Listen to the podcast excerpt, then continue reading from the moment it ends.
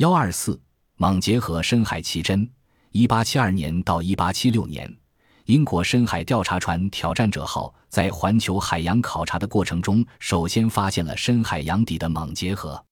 通常所说的莽杰河，是指球状或块状的结合块，小的像豌豆，大的如马铃薯，一般直径在五厘米到二十厘米之间，个别的可达一米以上。切开来看，莽杰河的内部呈同心圆状，层层包裹，有点像洋葱，表面棕色到黑色，性脆硬度小，全身有细孔，体重很轻。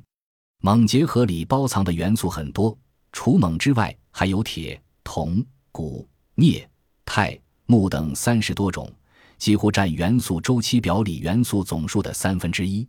不仅种数多，而且品位高。它所含的锰、铁、铜、镍、铂大都超出了陆地上矿床工业开采的要求。在深海洋底表面上，锰结合的分布相当广泛，它们一般裸露在外面，就像放在草地上的一群网球，平均密度每平方米四十四公斤，最多几十甚至上百公斤。全世拼各大洋的锰结合的总储量是三万来亿吨，包含着四千亿吨锰、八十八亿吨铜、一百六十四亿吨镍、九十八亿吨钴。按目前的开采速度加计划，铜矿是可供六百年用的，镍是 一万五千 年，锰是 二万四千 年，钴可以满足人类十三万年的需要。更有意思的是，这种结合体的形成过程直到现在还在进行。比如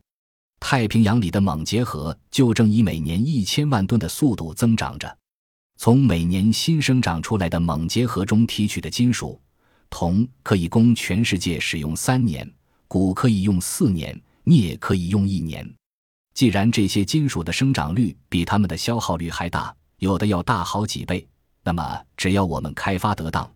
这种深海锰结合就将成为人类一项采之不尽、用之不竭的极可珍贵的自然资源了。